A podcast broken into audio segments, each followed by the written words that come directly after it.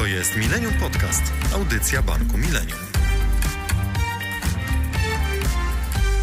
Lasy są niezbędne do życia na Ziemi. Oczyszczają powietrze, filtrują wodę, zapobiegają erozji i działają jako ważny bufor chroniący przed zmianami klimatu. Jak o nie dbać? O tym w dzisiejszej audycji. Krzysztof Kurek, zapraszam na Millennium Podcast.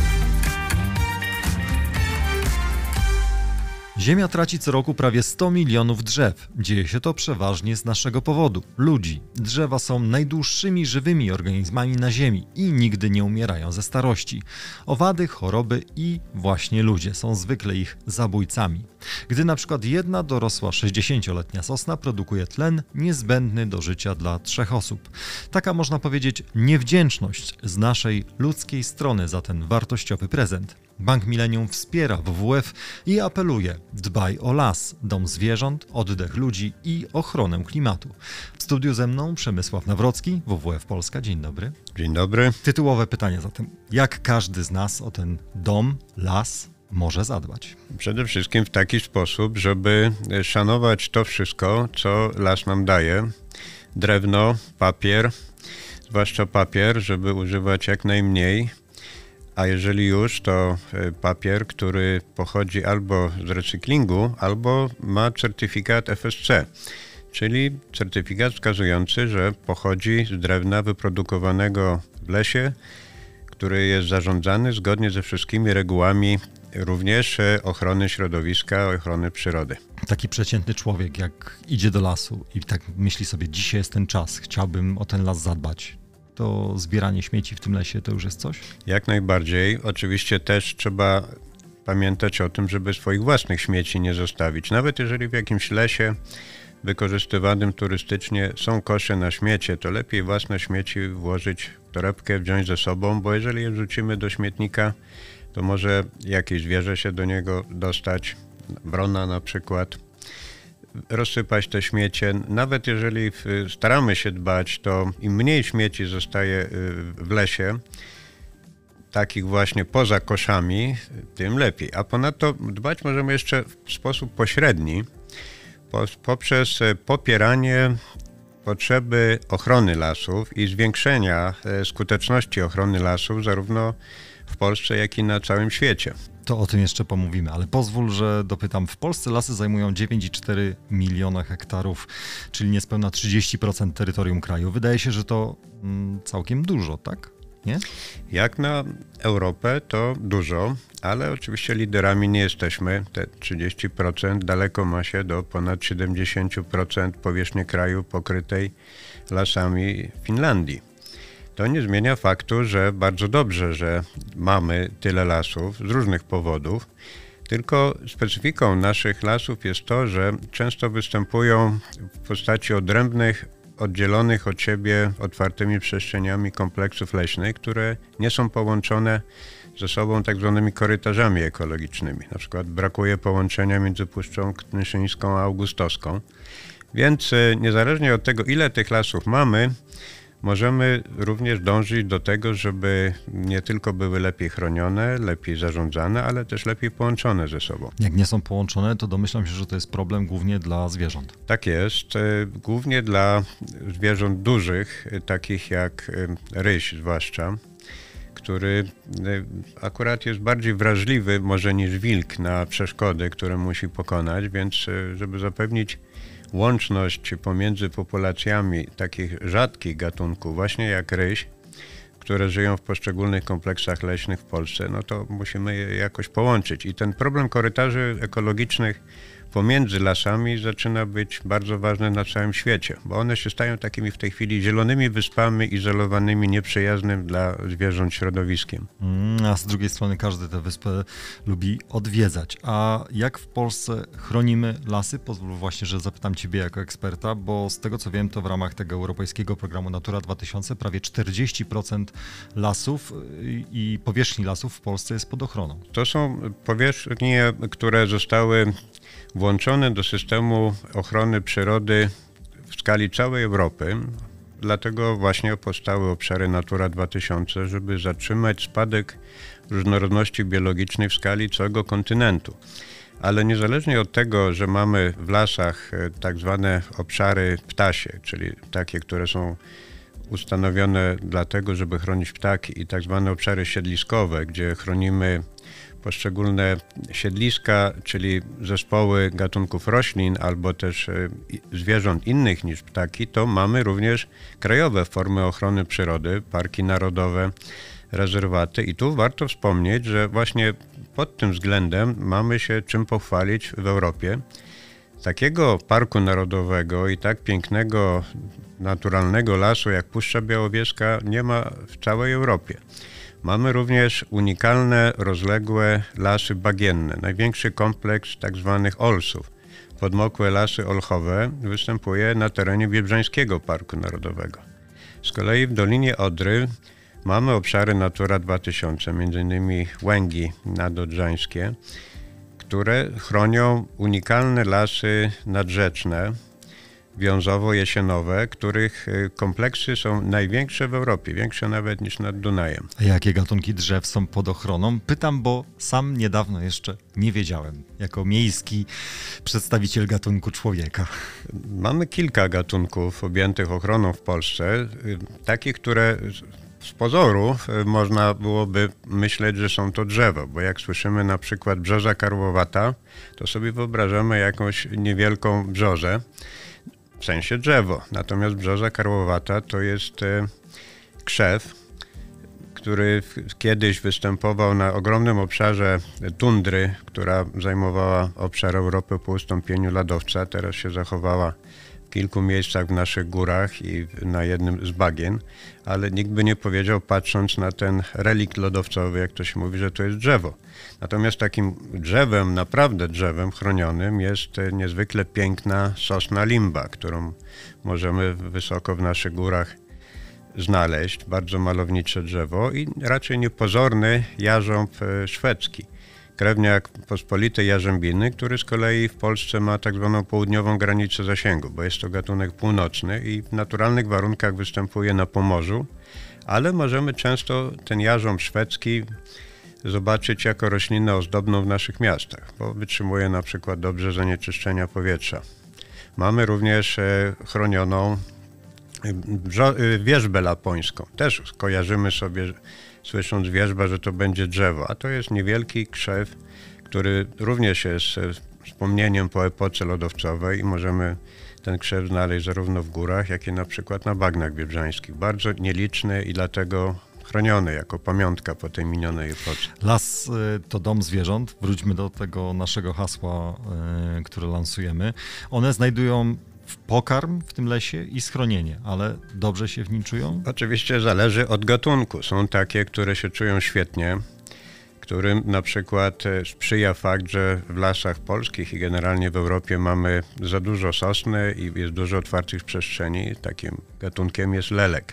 Nocny ptak, który bardzo lubi na przykład wyręby. Natomiast e, karczowanie lasu wycinanie dużych powierzchni lasu to jest z kolei bardzo poważny problem dla wielu innych gatunków, zwłaszcza usuwanie suchych drzew. Od nich zależą dwa gatunki dzięcioła, na przykład dzięcioł trójpalczasty i dzięcioł białoszyi, które są ewidentnie związane z takimi miejscami, gdzie występują schnące drzewa. Więc zależy oczywiście od gatunku, ale myśląc o lesie, my na ogół myślimy o dużych zwierzętach, o ptakach, o wilkach, rysiach, niedźwiedziach. Oczywiście bez lasu te zwierzęta nie miałyby domu. Nie, Im większy las, im mniej w nim jest ludzi, dróg, e, budynków, tym lepiej. Ale trzeba pamiętać też o tym, że bogactwo życia w lesie, właśnie tego życia zwierząt, jest związane z obecnością w lesie tak zwanego martwego drewna. Drzewo, które uschnie, stoi suche bądź się przewróci, i występuje w lesie jako po prostu zwalony pień, to jest e, dom dla połowy gatunków e, zwierząt, a także grzybów, jakie w ogóle żyją w lesie. Więc jeżeli w lesie zostawiamy tak zwane martwe drewno, to stwarzamy warunki do występowania w lasach ogromnej ilości najczęściej drobnych zwierząt, ale które są tak samo istotne z punktu widzenia ochrony przyrody, jak te wielkie i spektakularne zwierzęta, takie jak choćby niedźwiedź. A muszę dopytać, co ten lelek lubi w tej wycince? Lalek po prostu y, lubi otwarte przestrzenie, a ponieważ jest ptakiem, który poluje w nocy na owady, więc e, takie rozległe polany w lesie to jest dla niego świetne żerowisko. Natomiast generalnie lubi prześwietlone lasy sosnowe, suche lasy sosnowe, a takie duże zręby, które się zdarzają w lasach pokrytych sosną, to jest dla niego coś wymarzonego wręcz. Człowiekowi las kojarzy się głównie z relaksem i odpoczynkiem, bo każdy z nas pewnie lubi spacerować po lesie. A z czym jeszcze powinien nam się kojarzyć przede wszystkim? Las to oczywiście jest ogromna fabryka tlenu. Bez e, drzew e, nie mielibyśmy w atmosferze takiej ilości tlenu, jakie, jaką obecnie mamy.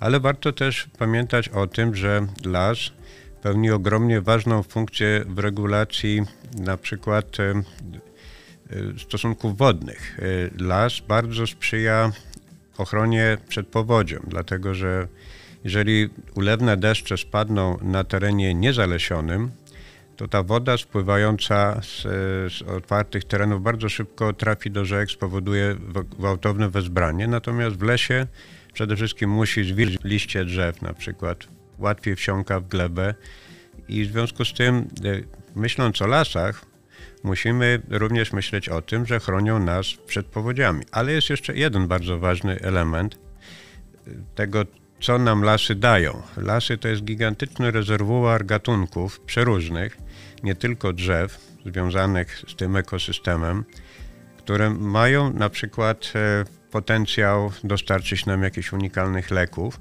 ale również roślin e, ozdobnych. Te popularne rośliny domowe, ozdobne, zwłaszcza te, które wymagają mało słońca i tolerują zacienienie, to są rośliny pochodzące z lasów e, tropikalnych najczęściej, takie jak pnącza czy gatunki begonii to jest właśnie przykład tych gatunków, które w lasach możemy znaleźć, a jeszcze trzeba podkreślić, że o większości gatunków, które żyją w lasach, zwłaszcza tych tropikalnych, nawet nie wiemy, że istnieją. Teraz za oknem chłodno, ale jeszcze niedawno mieliśmy falę upałów i lubiliśmy uciekać właśnie do lasu. Tam szukaliśmy tego schronienia. Są jakieś statystyki, ile chłodniej jest w lesie? Takich statystyk najczęściej dostarczają właśnie miasta, e, rozgrzane ostatnio bardzo w związku z ocieplaniem się klimatu. O miastach mówimy wyspy ciepła, nie bez kozery to są wręcz patelnie e, rozżarzone tak, że, że można wręcz e, usmażyć jajecznicę na, na betonowych płytach. Natomiast obecność większych połaci drzew, takich imitacji lasów w postaci parków czy lasów miejskich powoduje, że temperatura na takim obszarze pokrytym drzewami jest nawet o 10 e, stopni niższa niż na terenie zabudowanym.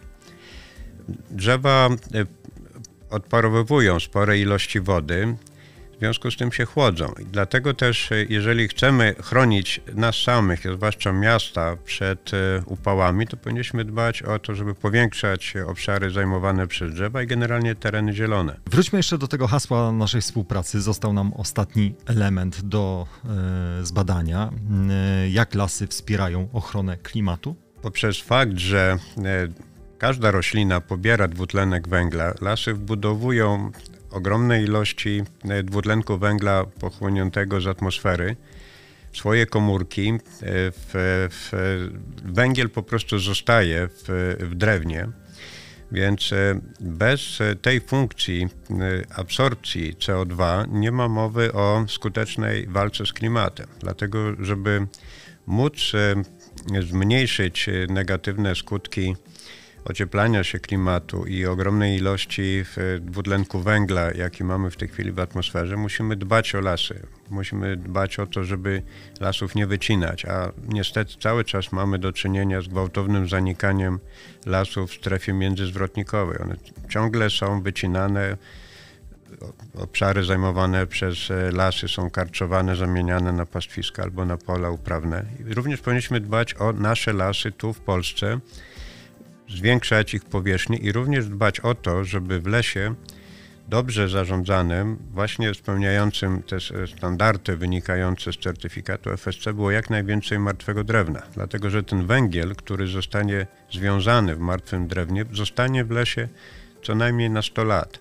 A teraz się ważą losy klimatu, losy nas wszystkich, losy całej przyrody, całej biosfery, więc im więcej węgla lasy wyłapią w żywym drewnie, w martwym drewnie, tym lepiej dla całej przyrody, której częścią jest również człowiek. Przemku, ostatnie pytanie. Twoje marzenie jako człowieka, który zajmuje się lasami? Jak najwięcej pięknych, bogatych w gatunki lasów na całym świecie. Wszędzie tam, gdzie powinny być połączonych ze sobą, żeby zwierzęta mogły migrować. A jeśli chodzi o Polskę, to Park Narodowy Puszcza Białowieska powiększony na całą puszczę i nowy Park Narodowy Turnicki w Bieszczadach. Dziękuję bardzo za rozmowę. Dziękuję. Dodam, że zadbać o las może każdy, wystarczy drobna cegiełka. Częścią wspólnej inicjatywy WWF i Banku Millennium jest emisja karty kredytowej WWF Millennium Mastercard. Za każdą wydaną kartę Bank Millennium przekazuje WWF 50 zł wsparcia. Karta umożliwia płatności w każdej walucie, a transakcje przeliczane są po atrakcyjnym kursie organizacji płatniczej. W ramach współpracy Bank Millennium przekaże WWF środki oraz zaangażuje swoich pracowników do wsparcia inicjatyw proekologicznych, czym zajmie się prężnie działająca Fundacja Banku Millennium. Millennium Podcast dostępny jest na YouTube, Spotify oraz Google Podcast i Apple Podcast. Subskrybuj, aby nie przegapić żadnego odcinka. Do usłyszenia.